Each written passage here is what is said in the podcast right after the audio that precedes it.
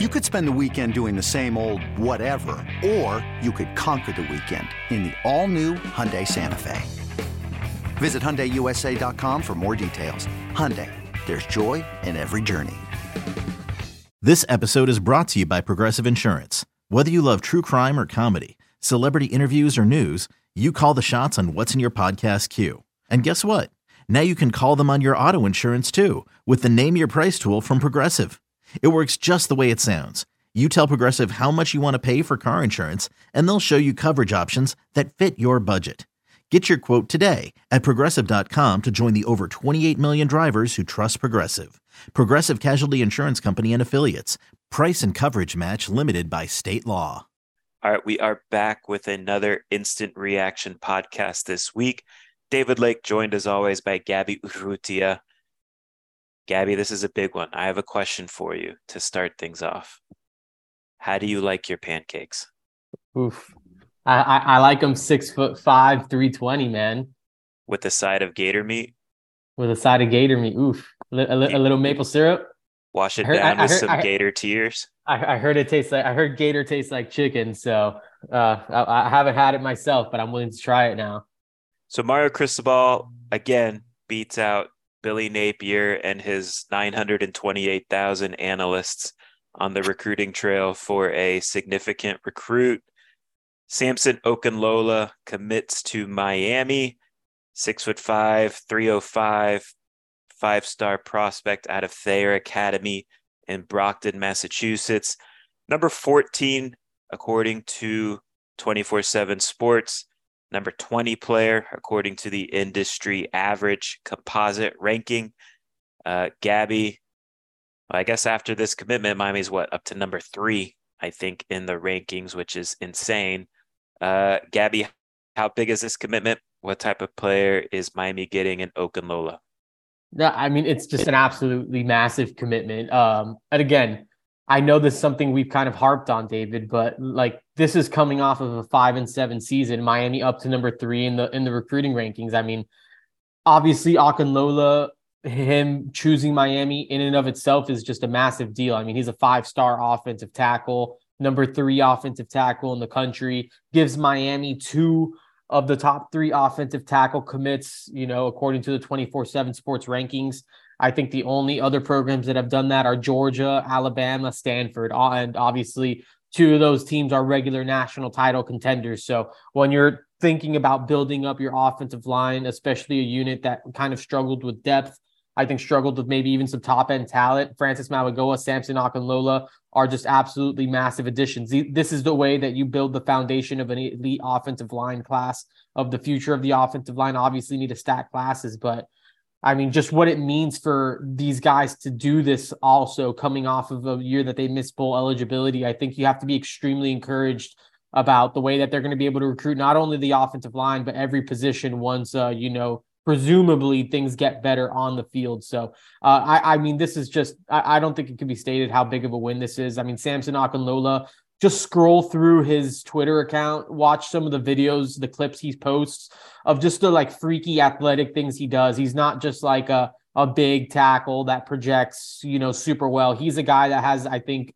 well, what I believe to be pretty elite athletic traits that translate to him being a high level tackle and, uh, you know, eventually, potentially, like truly with like NFL, you know, first round NFL uh, potential. So, I mean, this is an extremely exciting addition for Miami up front. And again, this is just the way that you build this thing up in the trenches. It's something that Coach Cristobal has hammered since he's gotten here, and uh, you know he's kind of putting his money where his mouth is uh, with you know by going out and landing two of the absolute best in the country. Yeah, you mentioned the the Twitter videos. Let's let's go into that because um, you know Samson is a jumbo athlete. Uh, he he brings athleticism and length to the table. You mentioned, you know, for for listeners, I guess that aren't on Twitter, uh, the ones that are and haven't seen it, go find his Twitter page. I believe he has he has a video pinned to the top of his uh, posts, um, and, and basically, you know, it shows why he's such an intriguing athlete at offensive line, specifically at offensive tackle. Um, you know, in this clip, he's essentially on the ground on his knees He then pops up uh, onto his feet. So jumps up, lands on his feet into a pass set position, and immediately kick slides. So, uh, you know, in that clip, he shows explosiveness, balance, body control, and he did this at 295 pounds.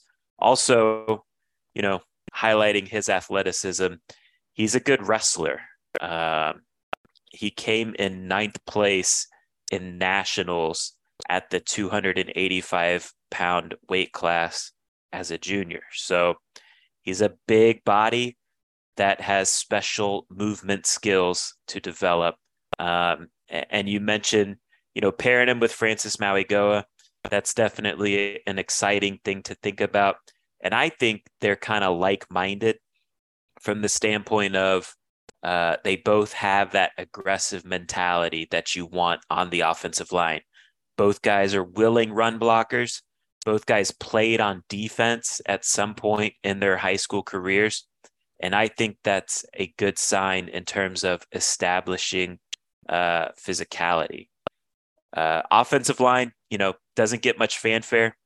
Uh, but in college football, I think, you know, a good offensive line is as much of a weapon as a five star quarterback, a five star running back, a five star wide receiver.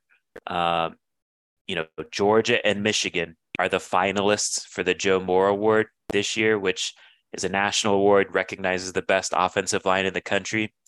Georgia's averaging 392, or sorry, 39.2 points per game, 491 yards per game.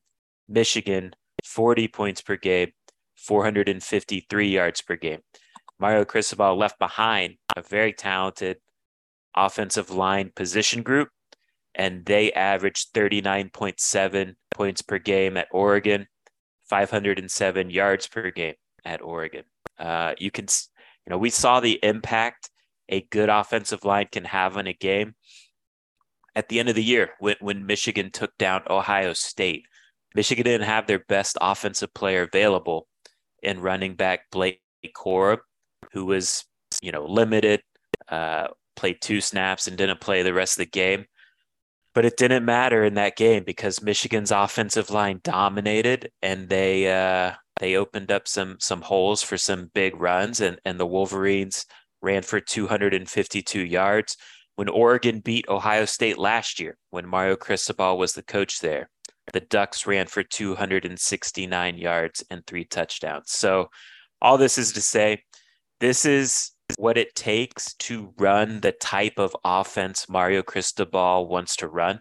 He wants to run the Georgia style of offense, he wants to run the Michigan style of offense, which preaches balance, physicality, and explosiveness in the pass and run game. Um, and quite frankly, I don't think you can realistically compete for championships without pretty good offensive line play.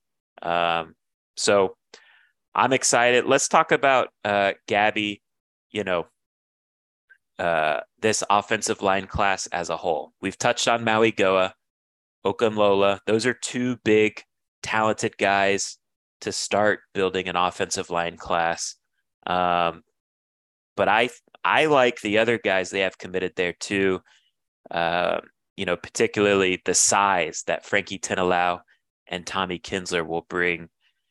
You know, projecting them as interior offensive linemen that will compete for starting jobs down the road. Introducing the two way V4, where groundbreaking fuel cell technology meets fresh foam cushioning for the ultimate performance. With Fuel Cell, each step feels explosive, delivering unparalleled energy return. Paired with fresh foam, experience maximum comfort throughout the game. Its lightweight textile upper offers support and breathability without sacrificing agility. Whether you're hitting the clutch shot or locking down the opposition, the two way V4 gives you the tools to play at a high level. Learn more and purchase the two way for yourself at newbalance.com. When you need mealtime inspiration, it's worth shopping Kroger, where you'll find over 30,000 mouthwatering choices that excite your inner foodie. And no matter what tasty choice you make, you'll enjoy our everyday low prices, plus extra ways to save, like digital coupons worth over $600 each week. You can also save up to $1 off per gallon at the pump with fuel points. More savings and more inspiring flavors make shopping Kroger worth it every time. Kroger, fresh for everyone. Fuel restrictions apply. Yeah, no, I think that this offensive line class is, is pretty it's pretty exciting. Uh, they there's a lot of potential upside guys, maybe some more developmental. Frankie Tinilau is a guy that I think you know it sounds to me like people in Coral Gables are very high on, and I think the more that they've been able to watch him, the more kind of eager they are to get their hands on him and kind of mold him into the the type of guy they think that he could potentially be down the line. Um, he is a kind of raw prospect, kind of never really didn't really play a ton of organized football over the course of his career. Um, kind of, you know, especially with the COVID and all that stuff, he was kind of playing in California, had to go back to Australia, played his senior year here at Miami, uh, Immaculata LaSalle, which is not far from the University of Miami's campus. And I, I think that the feeling is that the kind of the more he's kind of gotten into, like the later he got into a season, the better he performed. So I know that he is one that they're super excited about. Tommy Kinsler, I think when the fire's lit, uh, you know, I think I think he can be really good too. I, I think I think someone that they're gonna have to kind of they're gonna have to kind of move along, kind of find a way to kind of keep him or like make him like maybe more of a self-starter, a guy that they can kind of get to that point where he can mentally just get himself to go every single time. Um, I think that I think he's going to be someone that they're obviously excited about from a size standpoint. I mean, I don't have his. I think right. he's close to six six, three hundred pounds. I mean, right. I think if we're projecting two, three years down the line, Tommy Kinsler exactly. is going to be a, a piece that I think they're going to be very excited about. Uh, again, not someone you expect to walk into anything like that. So, but Tommy Kinsler obviously a, a huge spot. And then Antonio Tripp. I mean, you you need interior linemen, guys that can kind of man the middle. He made the move to IMG Academy, and um, he made the move to IMG Academy, and and you know he competed. He got there two weeks before the season started, and and started that first game of his of that year against against Venice. That's not something a lot of people can kind of do. Just kind of walk into a situation like that at a national program and and earn some starter reps. So Antonio Tripp is someone that I think they're excited about as well. You know, again, kind of down the line. Let's project because I I think you and I both feel that uh Samson Okunlola and Francis Mauigoa uh, have the ability to start day one as true freshmen. We don't say that lightly on the line of scrimmage positions. Uh, but if you just look at Miami's depth chart, recently John Campbell entered the portal. Um, you know, they're going to lose some older guys to pursue NFL careers like DJ Scaife. Um, so there are some openings.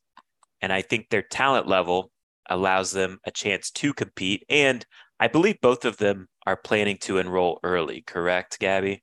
Yeah, I think they're Miami's going to get both these guys in January, which again, I mean, right. I think in, in this new kind of wave of college football where it's almost like if you're not enrolling early, you're almost left behind. You're not left yeah. behind, but I mean, you're at a you're at a disadvantage in terms of competing. So them getting to Miami in mid-January by the time September rolls around and it's time to start the season, I mean, these guys have been in college essentially eight full months. So, uh, you know, especially on the offensive line like that, uh, I think that that is, you know, you need to get there in January if you want to kind of contribute early. And so that's why I'm pretty encouraged about the fact that uh, Francis and uh, potentially Samson Okunlola could could get on the field and see some playing time.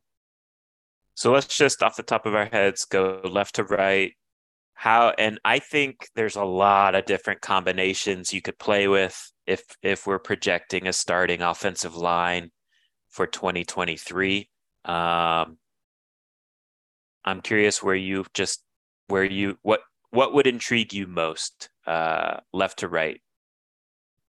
Yeah, a, a, couple different combinations here kind of make sense. I mean, David, I think we're I think we both expect Zion Nelson to be back in in 2020 in 2023 i think that's some intel that we kind of got this morning in terms of just what the expectation is around the program so i think it's fair to you know assume that zion nelson uh, kind of slides back into that left tackle spot uh, should i you want me to just go along the offensive line yeah yeah, yeah. yeah go left to right Yeah, uh, I, I, think the, I think it becomes kind of interesting in the middle, David. And I know you've come up with a combination. I'm not going to steal yours, but you know, I, I think that left guard spot is going to be very interesting to see if you know if it's going to be Jalen Rivers if he comes back healthy, or if like a guy like Francis Mauigoa can kind of come in and and hold down that spot. Maybe even a Samson Okunlola, one of those guys can lock down a left guard spot. I'm not exactly sure which way to go there. Um, maybe we can go with one of the freshmen uh, and then center again, I, I, think is another one. Jakai Clark, the incumbent, the guy that's coming back. I'm not sure that it's a guarantee that he's going to be the center. Uh, maybe Miami goes transfer portal there as they try to find someone. I think that they were going to try to maybe bring Connor Lew along uh, and see if he can kind of make it happen as a true freshman, but he flipped to Auburn. Uh, center, I, I mean, I'll let you kind of handle that one, but I think Anez Cooper could be maybe someone that could slide in there. Um, I, I, don't know if one of these freshmen could play there as a as a as a youngster, uh, but I'm kind of curious to see how that plays out. Right guard, um, you know, Anez Cooper is a guy that did a really good job there too. Is could he be the right guard? Is I mean, as a guy that's kind of been around the program for a while, that it seems like they're high on. Again, I could see one of these freshmen there too. And then right tackle, man. I mean, I guess someone not really with the program, but someone I think we were hoping to bring in. Uh, maybe let's see if Javion Cohen can come in, be Miami's right tackle. Yeah, I mean, there's a lot of combinations to think about, uh, and that's a good thing. And so for me, I would go left Zion, left guard Francis, center. I think you go Jalen Rivers. I think they they were working him a little. I mean, they they kind of work a lot of guys at, at, at different positions, but I think they were working Jalen quite a bit at center, like as an emergency role. Um, I would make that move and make him the full time center. I think uh, Samson, I would put at right guard, and then right tackle, I would put Javion Cohen, assuming Miami can seal the deal there with Alabama. Um, you know, I've I've I've done a little more digging on Javion, and and I do feel like I guess he has kind of more of a tackle body, and so I I feel like I want my tackles to be more veteran guys. So I would go Zion, Javion there, and let Francis and Samson cut their teeth on the inside as true freshmen. Um, and then uh, once Zion and Javion are done with their college careers, you kick them outside to tackle. Uh, but also too, and you you kind of touched on this. I think it matters as well beyond the starting five. You got to have eight that you feel good about. You mentioned Anez Cooper. I think there's something there with Matthew McCoy to really develop. Uh, I think he's honestly still like even with Samson and Francis in the mix, I think he's going to be one of the top athletes um, at the offensive line. There's probably still technique stuff to work on and, and strength building that needs to happen there, but I'm intrigued by his upside. And then you know you have Jonathan Denis, who's coming back from a leg injury. Jakai Clark, if he wants to stick around. I feel better about, of course, this projected top five and the eight that, you know, because we saw how when the injury bug hits the offensive line, everything breaks down around it uh, with an attack. So, you know, we'll see. Um, we'll see with with how Miami does with closing out Cohen. I also wouldn't rule out maybe Miami goes out and gets a quality center in the transfer portal if they feel like one is available. Um, but yeah, bottom line, I mean, look, I know offensive line play isn't the most exciting thing to talk about uh, in football. It's not flashy, but uh, you know, again, the best offensive lines have a really good chance of competing in the college football playoff. Probably the best offensive line I've covered at Miami, Gabby, is that 2013 offensive line, which featured from left to right Ereck Flowers, who has started 101 games in the NFL, was a first round pick. Left guard Jon Feliciano, he has started 50 games in the NFL, was a fourth round pick. Shane McDermott, was the center, very good college center. He went undrafted. He played in two games in the NFL. Uh, right guard was Brandon Linder. Linder, 88 starts in the NFL, was a third round pick. And then the right tackle was Seantrel Henderson, uh, seventh round pick, 29 starts at the NFL level. So that uh, that offensive line, the coordinator was James Coley, the offensive line coach was Art Kehoe. That offense averaged 33.8 yards per game. He had Stephen Morris at quarterback, Duke Johnson, Dallas Crawford scored 12 rushing touchdowns that year. Gus Edwards was the third running back. Allen Hurns and Stacy Coley were at wide receiver. So, you know, um, solid skill talent. I mean, Duke Duke is special, um, but outside of that, solid skill talent yeah. that I think you know the offensive line allowed to flourish. Um, you go back, you know, Miami's 2001 team. Uh, I think one of the more overlooked parts of that 2001 team is the offensive line. Of course, anchored by Bryant McKinnie, but it was much more than just him. Uh, you had Brett Romberg at center, excellent college center. Uh, Joaquin Gonzalez at right tackle, excellent offensive tackle at the college level. That offensive line in 2001 did not allow a sack until the seventh game of the season. Uh, in 2000, so the year before, you know, a team that Miami probably should have at least competed for a national championship that year. Uh, that offensive line allowed only three sacks all season. Um, and so from 2000 to 2004, Miami featured six offensive linemen that were drafted. Um, and, and, Miami needs to get back to that. The lat, I'm curious if you can pull this one out. Do you know who the last offensive lineman to get drafted from Miami is? The last offensive lineman to be drafted from Miami. I don't want to just take up too, much dead air. Um, dang, I don't know who was it. Was it someone from that from that team? Danny Isidora. Danny's 2017. Okay. So, okay. but that's now what? But he was also kind of like a late round pick too, right? He wasn't like he was fifth a... round pick, but still, yeah. I mean, look, I think if you're if you're getting offensive linemen drafted, yeah, for sure, that's that's a really good sign. And yeah, Miami and he's been in the league one. for a little bit too. Yeah, Miami hasn't had one drafted now. You know, it's gonna be what six years in a row. Um, so they got to get back to that. That's what Mario Cristobal is going to be all about. This is a big deal. Um, you go get Samson, you go get Francis Mauigoa. You are now establish, establishing yourself as a destination program for elite offensive linemen. And it's easier to recruit once that happens. So, and again, it's going to make the rest of the offense operate at a much more consistent level, down in and down out. So, this is a day to celebrate. Uh, Mario, this is why Mario Cristobal was brought here. Right. Uh, talent acquisition, improve the talent, and he is doing that. He is um, fulfilling his end of the bargain in that phase. So, uh, excellent day. We'll see how Miami closes out this class. Still have a handful of guys left on the board that they're trying to to close here in the final weekend before the early signing period. Appreciate everyone for listening. Again, I would I would highlight this 50% off deal we have going on, annual subscription. You get uh, Paramount Plus for free. So that's about 54 bucks. You get a year's pass to 24/7 inside the U and Paramount Plus rolled into that. Appreciate everyone listening. Until ne- next time, take care.